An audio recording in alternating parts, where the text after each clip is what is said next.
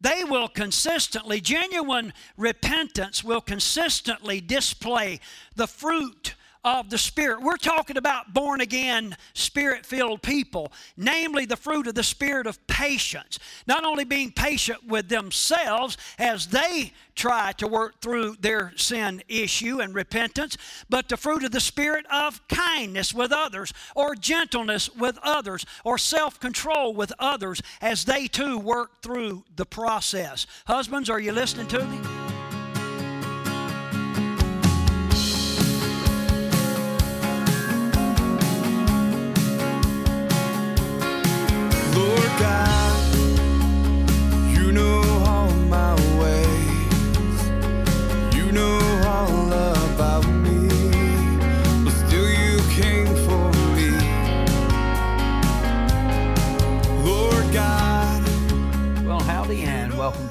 I'm Terry Knighton, the pastor of New Life Community Church. I thank you so much for turning us on, tuning us in, and I trust as always that the Lord's going to speak to your heart by His Word tonight.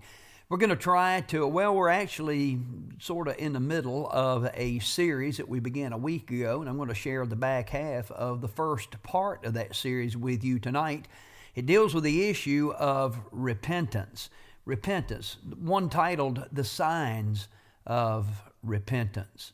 What do you know about repentance? Is that something you deal with frequently?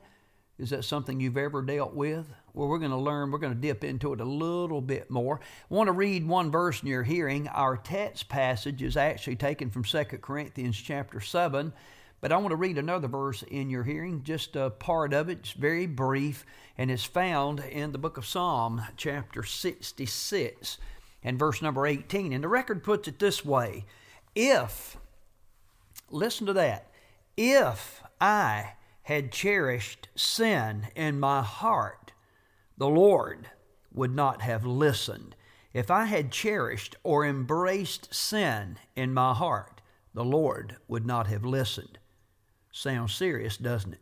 Let me pray for you, and we're going to jump right into this. Father, I thank you for each one that's turned on this telecast, and I pray by your word in Jesus' name that you would speak to each and every heart. Lord, use your word tonight to bring to us instruction and encouragement and enlightenment, I pray in Christ's name. Amen and amen. Hey, again, it is a joy to have you with us each and every week. I trust that the Lord's going to speak to your heart and move you in a profound way over the, these next few moments. You hang on, I'll be back here in just a little while to wrap things up.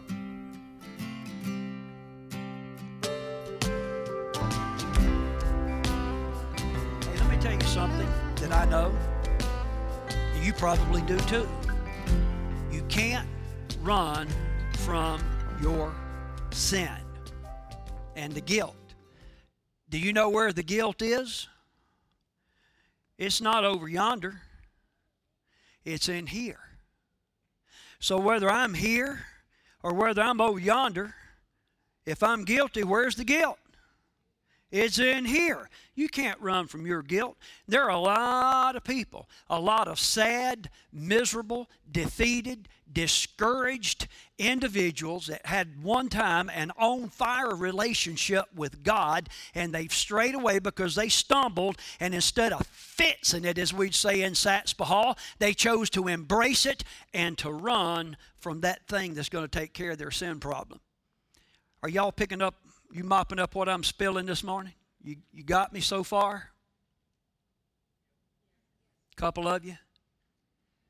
So, number five on your study notes, we're moving right along. This is a Labor Day special. I'm going to try to be short. The key word is try. How does that usually work out? Not too good. Probably won't this morning either. Number five, what are the signs of or attributes of genuine repentance. When, as I was typing working on my notes, I misspelled signs. I left out the G. That was kind of hilarious. What are the sins of repentance? We've already talked about that. Now we'll get to the signs. The G's in there, thank the Lord. Six of them I'd like to share with you with a little bit, but not a lot of commentary. Number one, a repentant person Genuine repentance is repulsed by sin. Listen to me. That's why I don't buy into this loosely translated, loose lived life of just sin doesn't mean anything. There's no consequences. A repentant person is repulsed by sin. So long as one, whether it's a man, woman, boy, or girl, so long as one loves their sin or is seemingly unconcerned about the seriousness of their sin, it's a genuine indicator that they have not repented. The flippant attitude, watch this, and I've heard it so many times over the last many years. This flippant attitude that boasts, I'll sin all day long because I love my sin, and then I'll ask forgiveness before I go to bed tonight. I'm always thinking, I hope you don't meet with death about 2 o'clock in the afternoon. You're going to be in a world of trouble. Listen, that flippant attitude doesn't reflect a lifestyle of repentance. Here's what the Word of God says in Psalm 66, verse 18 If I had cherished, cherished, it's a word we use in the marriage vows to love and to cherish. Not a lot of grooms understand that word. Not a lot of brides understand that word. God understands that word. The psalmist understands that word. If I had cherished, embraced sin in my heart, the Lord would not have listened. Who said that? Say God. Or how many of you are really here this morning? Can I see your hand? Now, I didn't mind that y'all didn't go off this weekend, but at least be where you are. Can I get an amen right there? If you ain't where you are, then you are where you ain't, and that's a terrible place to be. Secondly, repentance, genuine repentance, accepts the consequences.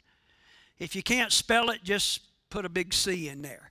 It accepts the consequences and seeks to make amends in Luke chapter 19, and for brevity, I'm not going there now, but there was a thieving tax collector introduced to us.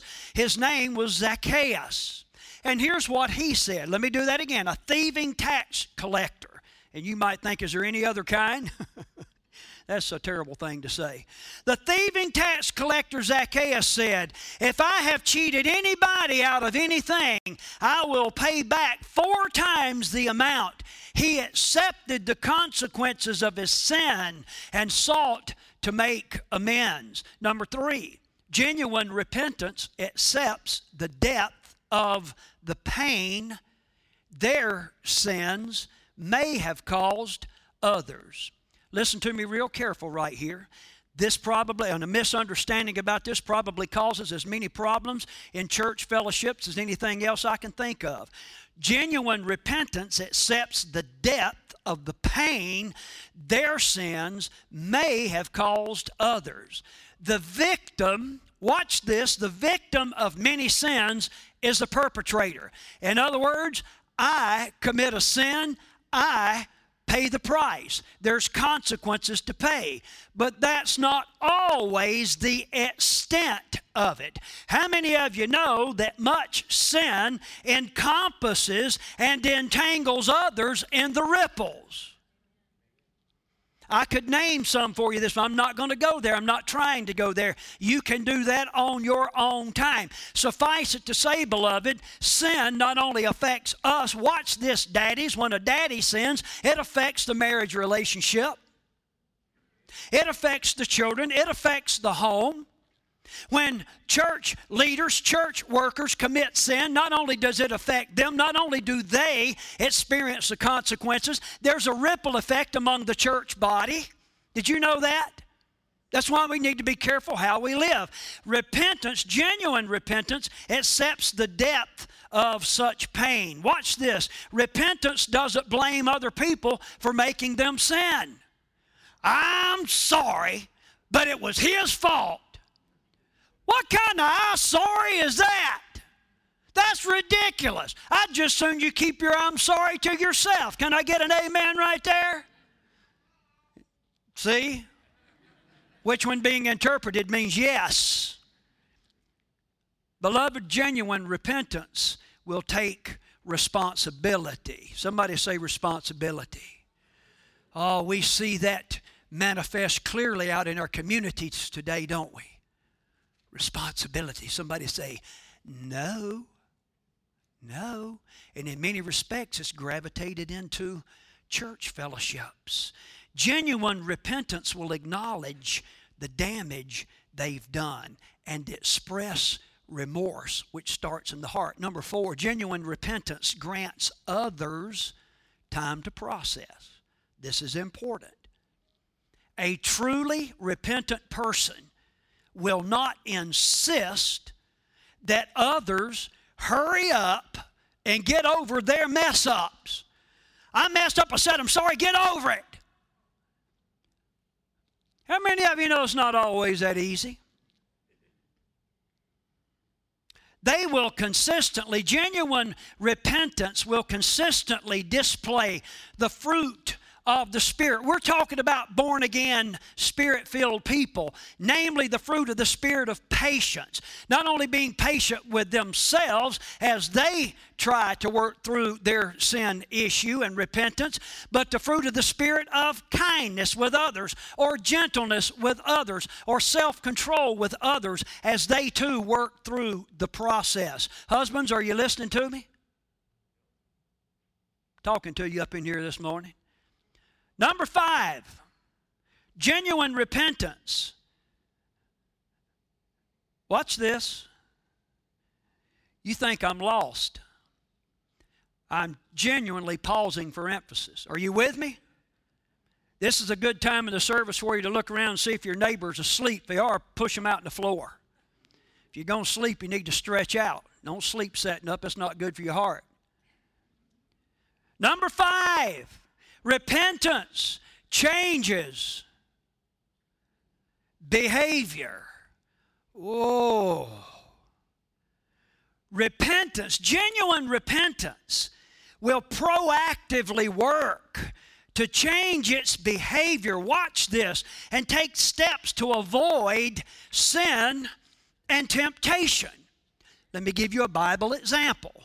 Acts chapter 9 tells us that some believers, eh, no surprise, some believers were hesitant to trust Paul.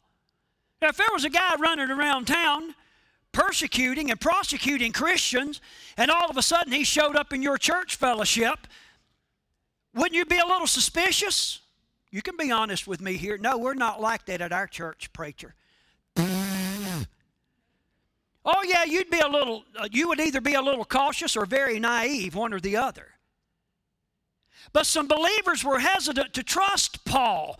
But, there's a but, his dramatic repentance won their confidence. Go with Acts 9 and verse 20. We are told this is after Paul's uh, conversion experience, which was very dramatic. Yours may not be that way. Uh, I could contrast that with Dorcas' conversion experience. It was pretty quiet. Maybe you had a quiet conversion experience. Paul didn't. But after that, we're told in verse 20, at once he began to preach. When did he begin to preach? At once he began to preach. Notice where he was preaching in the synagogues. Notice what he was preaching that Jesus is the Son. Instead of persecuting the Christians, he was preaching the cross of Christ.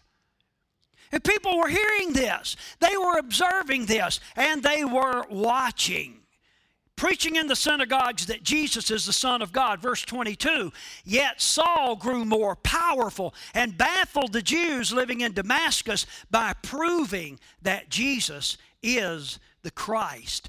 Paul purposed growth, Paul purposed maturity, Paul purposed to change, changed his behavior. Number six on your study notes True repentance will be overwhelmed by God's forgiveness. Stay with me right here. Genesis chapter 33. Well, actually, the preceding chapters up through that chapter tell us a story, a lot of stories, but one such that we'll pick out this morning is the story of Jacob and Esau. You remember that story? Old Jacob, and I'm tempted to call him a mama's boy. Go back and read the story. He was his mother's pride and joy, old Jacob was. And what did Jacob do? He deceived his twin brother. What a rascal. Deceived his twin brother out of his birthright, which was a double portion of the inheritance. When they were younger, his twin brother Esau probably didn't think a lot about that. But he got to pondering that, and beloved, it prompted him to want to kill Jacob. How many of you know killing somebody serious? Am I right? Esau wanted to kill Jacob. The master hunter was going to kill him. But watch this. When Jacob, ultimately, Jacob had an encounter with his brother after 40 years. How long? That's a long time. Amen? After 40 years, Jacob and Esau got back together again. And Jacob was astounded. Astounded. So much so that he wept. We're told in chapter 33, verse 4, that he wept. And look at verse 10 of chapter 33. To see your face is like seeing the face of God, for you have received me favorably. My point to you is this Jacob was just overwhelmed. He, at uh, uh, Esau's repentance and knew and understood that true repentance will put you in awe of God's forgiveness. Not puffed up like you deserve it, but in awe of God's forgiveness. I'm going to quickly close. Headed back to our text passage. I read that at the opening. I'm going to read through it again here. I want you to catch a couple of things. I want you to consider with me that this will seem rather abrupt. I want you to consider that confession without repentance will not bring about the forgiveness we all desire and need. As we've said throughout the message, mere words without a true heart conviction are useless. Go with me to 2 Corinthians 7, again, verse 9. Yet now I am happy. And you remember, if I didn't tell you before, I'll tell you now. Here's what's going on in Corinth. There was a gentleman in the Corinthian church that had committed an atrocious sin. Atrocious, I say. He'd had relations with his dad's mom, with his stepmother. Can you say, ugh? Yeah, that's what was going on there. Watch this. The church did not do anything about it. Are you with me? The church didn't do anything about it. The church tolerated it. Well, in the first letter, Paul called this guy out. You can read about it in 1 Corinthians chapter 5, I think it is. And then after the fact, Paul, just sort of kind of reading between the lines, Paul was a little insecure with his action. He was afraid that he had over had stepped out of bounds, over bounds with his response. He was afraid he had offended and discouraged the entire church body, and that was not his purpose. We know now that that did not happen. That was not the ultimate outcome. So we pick up with verse number nine. Paul says, Yet now I am happy. He thought he had offended them. He found out that that was not the case. Yet now I am happy. Not because you were made sorry, because they had to look into this situation, but because your sorrow led you to, say it out loud with me, church, repentance. His actions led to repentance. For you become, became sorrowful as God intended, and so were not harmed in any way by us. Look at verse 10, very important. Godly sorrow brings repentance that leads to salvation and leaves no regret. But worldly sorrow, there's a contrast. Godly sorrow, godly repentance, and worldly sorrow or repentance. Worldly sorrow brings death. Hmm. Verse 11. See what this godly sorrow, this godly repentance has produced in you? And he gives us that bullet list. What earnestness, what eagerness to clear yourselves. In other words, to deal with that sin in the church. What indignation toward that sin in the church. What alarm toward that sin in the church. What longing, what concern about not only the sin in the church, but the perpetrator. What readiness to see justice done. At every point, you have proved yourselves to be innocent in this matter. Repentance, the signs of repentance. Let me ask you one last question. What does the church body do when these signs are not present? What are you talking about, Pastor Terry?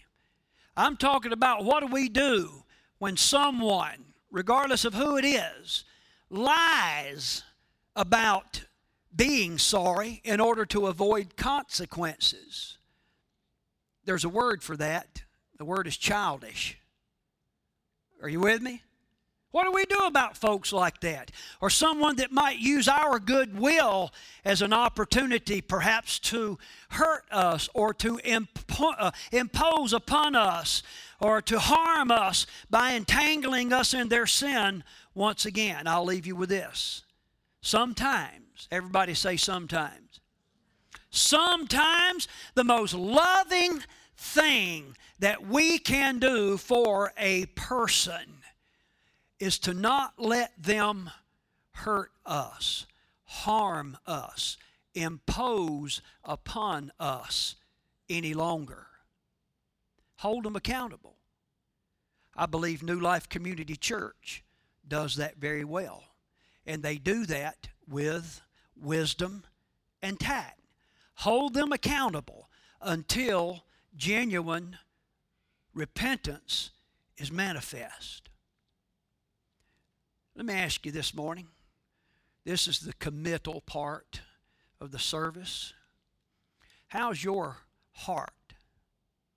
Are there some things in your life that do not belong there?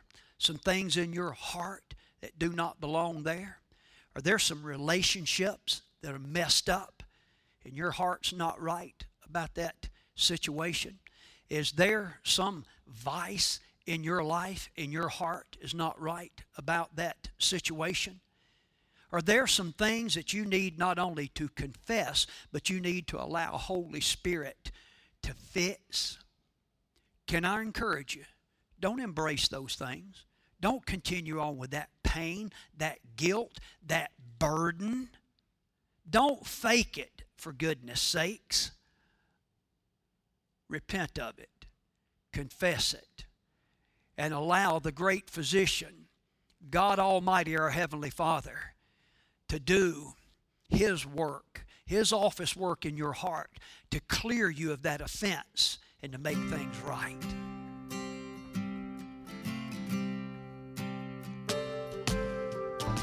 Well, folks, there you have it. We're going to wrap it up this way. Let me ask you, and this is a very personal question. We kind of push in from time to time, but are there some issues, some relational issues even, in your life that need to be straightened out? How's your heart? Those of you that claim to be a part of the forever family of God, those of you that claim that you are a born again believer, filled with the Spirit of God, how's your heart? Are there some issues there? Again, in particular, some relational issues that should not be a part of who you are.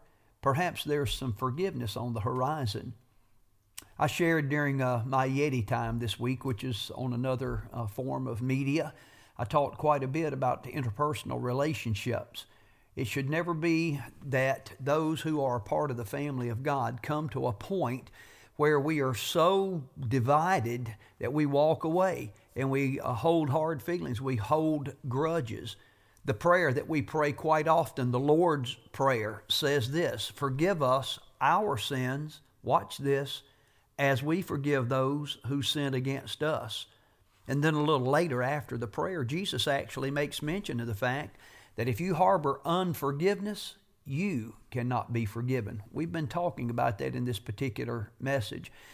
Unforgiveness is like building a fence around ourselves and then just living our own little self contained life and just a miserable place to be. So I want to encourage you to allow the love of God to overflow in you. Focus on Him. And if there's a, a, a an issue with someone, in particular, someone within the body of Christ, an issue that needs to be fixed, an issue that's affecting your heart and affecting, coming between you and God is really dampening your relationship with God with God. Can you be encouraged to make that right? To fix it, as we used to say back where I come from. It needs to be fixed. It's true. People do people things, but we do not have to continue to revel in those things and let those things go on and on and on to a point of no return. It can be fixed by the power of the Spirit. Heavenly Father, I pray for each one listening into the telecast tonight. I pray for those in particular that have allowed something to come into their heart, specifically something of an interpersonal nature. Perhaps there was a problem, perhaps they were injured, and indeed they were injured. And they've harbored resentment. It's built and it's festered and it's poured into every area, just poisoned their life. Lord, it's as though they built a fence around themselves and they're living in that little fence cut off from the rest of the world. Help them to tear that down in the power of the Spirit, to find forgiveness, to find love, to find restoration. I pray, I ask in Jesus' name. Amen and amen. Listen, beloved, there is nothing like forgiveness. Greatest thing ever been invented, forgiveness. It will set you free. That doesn't mean you condone someone's bad behavior. Oh, you hold them accountable. Indeed, you do. But you don't allow that to fester into an unloving, unkind, unrepentant attitude, in particular with regards to your heart. I want to take this opportunity to encourage you to be a part of the church. And I hear the story so much today about how we don't need the church in order to be a Christian.